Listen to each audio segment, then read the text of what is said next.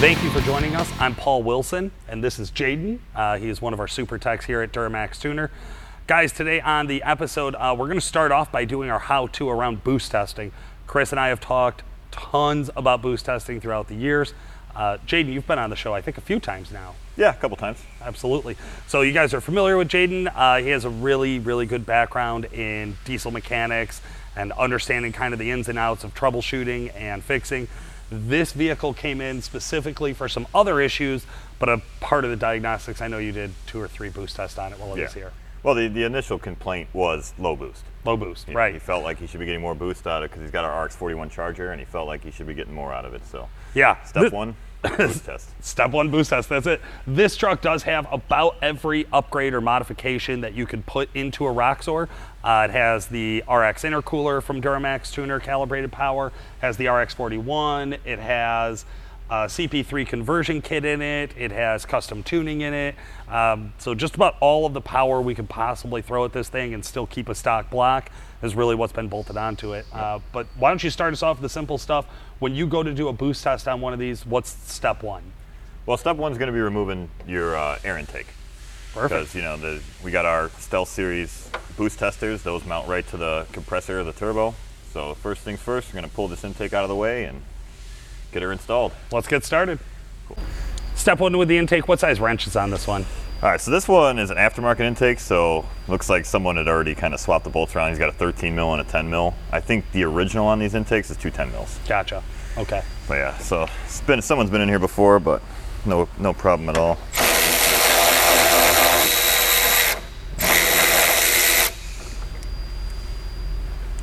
And then the clamp down on the turbo is a 10 mil as well. Now, aftermarket intakes on these, there's a few different options out there. Obviously, this one's a sheet metal intake that's been fabbed. I like the look. Uh, it's definitely not bad. It's black. It's sleek. Welds look okay. Nice Um, solid mounting. Yeah.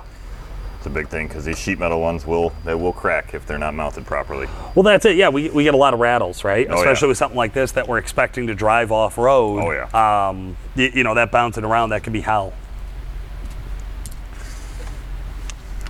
One underneath. I'm gonna grab.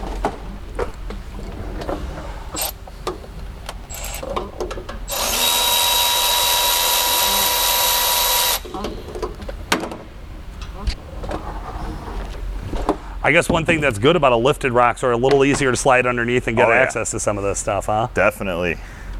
Can't complain about that. Makes it pretty easy to do right there in your driveway if you have to.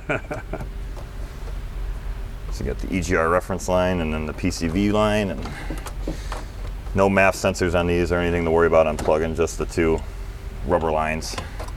Nice and easy. Pull that guy out. And then we're ready to install our boost tester. All right, so the boost tester, walk me through this piece here. What do we got? So it's just a puck inside of a, what do you call it, a boot here. Yeah. All it does is got a nice, a nice ridge machined on there, so there's no way this puck can pop out under the pressure because you want to give it at least 20 psi Okay. because uh, they run around 25, 26. So if you can hold 20, you should be safe. Gotcha. Because sometimes you won't, uh, you might sound perfectly sealed at 10 psi. You hit 15, and all of a sudden, like, never fails. Yeah, you start pushing those little leaks open. That's something that I think a lot of guys, you know, tend to miss. Is you see, hey, I got peak boost, or I'm not getting enough boost, right? So like you immediately go go right into it and say, okay, well, what does it hold at 10? Yeah. And that's about, I think, especially on one of these, is what most guys are going to see under normal conditions. Yeah, right? 100%. And then it's once you start putting more load on it, you hook a trailer to it, or if you really start to, you know, give it the beans, Yeah. uh, that's when we're going to start to to expose some of those problems. Oh yeah, 100%. Because that's when your boost levels are really going to be at their max. All right. So intake's off, and then this should just slide right on. Maybe a little bit of wiggling to get it to Yep. fit. Um, you know, it's not the bullshit worm drive. You're not in there with a flat head, so you're you're going to wrench these down, uh, real solid clamps and everything like that. Yeah, we recommend you tight, torque them down to about 90 inch pounds. Okay. Because yeah, the last thing you want is you hit 20 psi and that boost tester comes flying out at you because pressurized air is violent. Yeah. Yeah. Absolutely. Good call. All right. So you're going to bring that up. You said 91 inch pounds. Oh yeah, 90. 90. I think it's it's printed on the face. I'm pretty sure it's 89. So when you talk about the accuracy of these things. One thing you might run into is the orientation on the clamp itself might come in contact with the compressor housing. You might just have to rotate it to a better spot. Oh yeah, that's a good heads up. Yeah, because it flares out towards the mouth here. I don't know if you can see that on the camera, but it gets real fat at the top here. And if the clamp's coming out this way, it's not going to seat properly.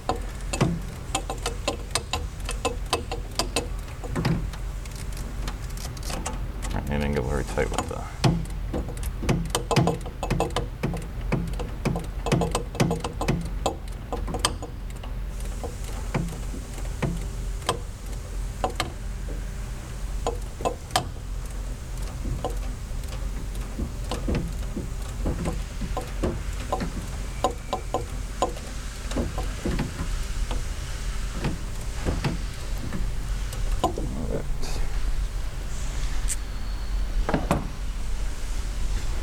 All right, so now we got the uh, the actual adapter onto the face of the turbo. Now, one of the cool things about the boost tester for, uh, with the Stealth boost tester is that we're actually testing whether or not that compressor cover is going to hold air. And we're also testing the connection from the turbo to the hot side intercooler pipe, which on these technically there is no intercooler that comes from the factory. We've uh, this truck has had one added to it, Yes. uh, but there of course still is the hot side pipe that that we have to deal with here. Well, the nice thing too is typically when you boost test, you would go through the turbo outlet. So then there's the seal from the turbo outlet boot to the pipe that is not really being checked because you're disconnecting it for the test, and then the turbo face, like you said, itself could leak. Now, I, I will say the older style of boost testers, where you do just plug into the pipe out of the turbo outlet, do you think it's it, it's faster to do that test? Oh yeah, hundred percent. Is it worth it? I mean, if just as like a say you like we recommend doing a boost test pretty much every oil change. If you if you're just doing that just to you know kind of like as a precaution, I'd say. Yeah, I mean, there, I don't see a harm in that. But if you really want to go in depth and make sure you've checked all your boxes, that's this is the only way to check the entire air system. I like it. Cool. All right, so connecting the regulator. Now, this is a high quality HD regulator. Oh, yeah. Um, this one we we sourced to make sure that we had the absolute most premium version of a regulator we could. Oh, yeah. Have you ever used a really shitty regulator for something like this? Oh yeah, Yeah, I have used lots of shitty regulators. These are probably some of the nicest ones I've used for kind of this stuff because usually one drop with this thing and you're going to throw the accuracy off. Oh, really? Yeah, Okay. so nice. These got the nice rubber boots on them, so they're more protected. But yeah, I mean, the fact that we provide these is probably really nice. But this is where the, the, the other end of the quality comes Yes, in. oh, 100 percent. Because I mean, you can have the tightest seal in the world on your turbo. If your gauge isn't accurate, then I mean, what's it good for? Gotcha. Love it. All right, man. Yeah, let's So get yeah, it we'll rolling. get her plugged in. It's a quick, it's, a quick release style, so it comes already loaded back the second you clip. it. Yep. Yeah, but like I said, it's already the col- the locking collar is locked down when there's nothing in it. So once you push it into the fitting, it'll you'll hear the click, and then make sure your valve is closed before you plug it to shop air. okay. Because we don't know don't know where the last guy left the regulator set to, and the last thing you want to do is send a 120 psi through this thing. Jesus. We'll grab our airline. Screw it up. And then, I wish I showed this. Yep. So you want to slowly open your valve to get an idea. Unclip your regulator so you can adjust as needed. I try to, I like to bring it to about 15 psi regulated, open the valve all the way, and then slowly bring it up.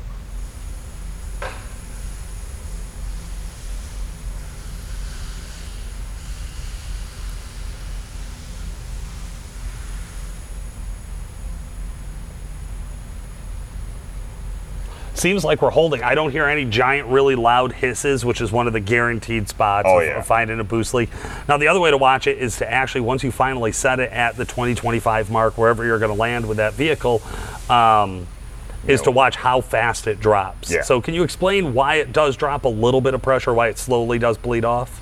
Yeah, so now with EGR equipped trucks and stuff, you're going to have small amounts of bleed off. Plus, the exhaust valves aren't always perfectly seated in the head. So, I mean, you're always going to find a little bit of leak down. But like you said, the best time, the best way to test this is to disconnect your shop because right now it's got a constant supply of air. So even though there's a leak, if there is a leak, it's not gonna, you're Yeah. not gonna notice on the gauge. So what you want to do is close your gauge, remove your airline, and count how many seconds you drop off. Like I said, it's normal to have drop off. We we don't like to see anything more than about a psi a second. Okay. Under that, you should be fine. Gotcha. Awesome. Okay, so we're calling this one good then. Yep, I'd say she looks great. Just want to make sure you relieve your hair before you go to unhook because that could make a bad time. But yeah, looks like the boost checks out. Okay. And then all you do from here is get your uh, adapter off the face of the turbo Yep. and get your intake back on. Should be Yep. five, six minutes, Yep, and simple enough. you're back on the road. Yep. Awesome. Well, Jaden, thank you so much for helping us out here at Diesel Performance Yep. Podcast. No problem. Guys, stick around. Chris is going to come down. He's going to walk us through the entire build on this truck, uh, tell us everything that's been done to it, and explain a little bit about how it's used out in the real world.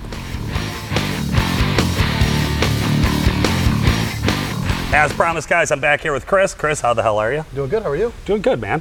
Uh, so Jaden walked us through how to boost test on this earlier in the episode, which was pretty interesting. I think it was a good chance for how much we've talked about boost testing to actually see it happen I live. think is unique too It's like this is a perfect vehicle or application to show how it works because yeah the conjunction of where the adapter plate's going to fit onto the turbo might differ from vehicle to vehicle the concept's all the same Exactly. So. Yeah. Yeah. And so he gave us some really good tips along with doing it and kind of where to line the clamps up and how, like, the exact procedure of Yeah. when to turn the valve on and off and how to use the regulator. But one of the things I was mentioning was that this is a heavily modified Roxor. Yeah. Um, can you walk us through what was done to it? yeah so you know these uh, start off as a four cylinder common rail turbo diesel which right in our you know wheelhouse of Yeah. making modifications um, the gentleman's from Arizona, and he wanted to have like the coolest, baddest ranch ride, I guess you could say. So, um, this is fitted with our RX41 Stealth turbocharger. Uh, it's a great bolt-on upgrade from factory. Pretty much follows all of our other Stealth Turbo line as far as stock appearing, adds more air, makes more power, and they sound freaking wicked, Yeah. right? Um, and then we did our Stealth intercooler piping kit. So these vehicles from the factory don't have an intercooler period. Right. The Mahindra Roxor. So we go in and we retrofit this real cool intercooler. Intercooler sits right here. We have all the piping and everything like that. Um, so yeah, there's there's that, and then I think the biggest piece of the puzzle here um, is our CP3 conversion. So this is something that is. Uh, we, we tend to shy away from these with some customers unless they're literally looking for everything and anything they can throw at this thing. Um, the factory injector pump is fairly limited, so you know we've seen like 120-ish horsepower, which for the guys listening, yeah, that's not a lot of power, but these things literally make 50 stock. Right. So pretty impressive. Um, but we've seen that that's where the limiting factor is. Uh, this Roxor behind us makes closer to 200 horsepower with the add-ons of the turbo, but more importantly, the CP3 on the vehicle. So, um, and then some custom tuning to go along with it. And then this guy's got a bunch of cool fixins all around the vehicle to uh, shape this up as a, a tribute vehicle to one of his family members. Awesome. Yeah, I mean, the, the when you see it out in the lot with the big tires and the lift Yeah. and, and the, the body that's on it, Yep. the actual canvas top, it, it's hard not to think that it's a Jeep. It's a Jeep, yeah, yeah, like 100%. Like you look at it, like, oh, that's an old Jeep Willys. Like, no, no, it's not, Nope. but but it is. Right. You know, but uh, it's a real cool project. How does he use it? Do you know? So uh, this uh, this per- this particular individual, he's got some property out in Arizona, and he literally uses it on his uh, ranch and stuff like that. So Okay. um, it's mainly just uh, an off the road type vehicle, I guess you could say, and it's something for him to enjoy with the family and go from A to B around his property. So uh, he just wanted something that was uh, low maintenance, something to play around in, and you know he's got a couple high performance fast cars and stuff like that. So you know the 50 horsepower simply just wasn't cutting it. So that's what uh, mainly brought it to where it's at currently. That's awesome. Have you had a chance to drive it since it's had Um, all the upgrades? So this is uh, pretty much a, a very similar replica to our 17, 18 that we had a couple years ago. I think it's an, it was an 18. Um, so no, I haven't driven this one, but you know we've gotten some seat time. We've done some dyno videos and we've done some uh, track videos going to the drag strip a few years ago with Yeah. ours. So you know I've got some seat time. I've gotten some driving time on ours, but uh, we're gonna get a couple miles on this, make sure everything's good before you know it gets shipped back to the customer. So you know keep in mind we're in Illinois, he's in Arizona. You know so it was a pretty long trek to get that thing shipped up here. So. Absolutely. Awesome, man. Well, hey, thank you for get, filling us in on it. I think this is a super cool build. Uh, I'm excited to see what it does out on the road and see what it does off the road as well. Oh man, some cool turbo sound clips, man. We got to get it. So, very good. Guys, thank you so much for joining us. I'm Paul Wilson. And I'm Chris Emke.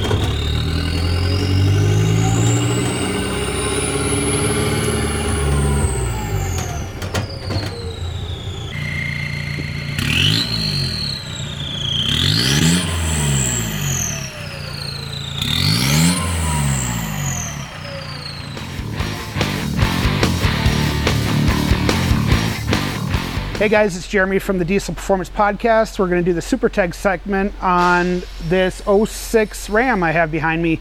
This here is a CPS company truck that we have currently been using to compete with in sled pulling, and we just recently used it at the All Truck Challenge in Ohio. Uh, brought it back, and we're going to do a little bit of repairs to it. So we just brought this truck uh, back in to our lineup from uh, bringing it back from Ohio. Uh, we were there in the fall of last year. The truck really hasn't ran since. Um, we just wanted to get it back on the road. You know, now it's time. Customer stuff's kind of caught up a little bit. Time to get caught up with some of our own stuff a little bit. Um, this truck here, once we brought it back, um, we noticed that the trans was making noise in it. So we had to diagnose the trans whine in it that was only making noise while it was in drive. Uh, you put the truck into neutral or park, the truck wasn't making any noise. Uh, put the truck into drive or reverse, the trans was whining pretty bad. Um, and then we also had to diagnose a vibration problem out of the truck. Even though we use this truck in competition with sled pulling, drag racing all the time, we still use this truck to drive on the street. So to go get lunch, per se. Uh, so those are the things that we have to get in and diagnose, which I did, and we figured out that it, we had a bad torque converter in the truck. Um, the torque converter issue, um, it has a triple disc in it. Uh, one of the discs in the torque converter was going bad, causing the whine while it was in drive. Um, and then we also had to get in it and diagnose the vibration, like I said, which we found out that we bent the drive shaft in it. Um, so we pulled the drive shaft out, we had it balanced, and we had it checked and balanced, and got the vibration taken care of as well. On this truck here, um, you know, the, of course, it's a competition truck. We have to pull the trans out of it to do the torque converter. Uh, we went ahead and we refreshed it because it is a 47 RFE. So we went ahead and we just did a complete rebuild on it with uh, new bands, new clutches, new torque converter. Um, there is one tool on this that if you're a Dodge guy or you know a shop guy or just an everyday guy, it's a $30 tool. Um, it's a tool that goes into the port, this little hole right next to where you get the torque converter bolts out that rotates the flywheel. It's probably the best tool I've ever used on a Dodge. It works on any second gen, third gen, and fourth gen Dodges. It's just a wonderful tool. Um, that would be the tool that I would say is a must if you are a Dodge guy, if you're going to be pulling transmission, even if you use it once or if you use it three times. The pro tip I would use on this as and take your time and torque the torque converter bolts. Even though it's a 1600 horsepower or 1200 horsepower truck, um, torquing the torque converter bolts on it is key. Um, I see it all the time. Doesn't matter if it's a Ford Duramax or Dodge. Just torque the torque converter bolts and take your time and leave it one loose until you get them all started and then rotate the motor back over the second time and torque them. Torque is key on the torque converter bolts, especially on a high horsepower truck. So, all right, guys, thanks for listening to my segment this week, and we'll see you next week. Thanks for joining us today, guys. Uh, this has been Paul Wilson and Chris Emke. Make sure to like and subscribe, and we'll talk to you again soon.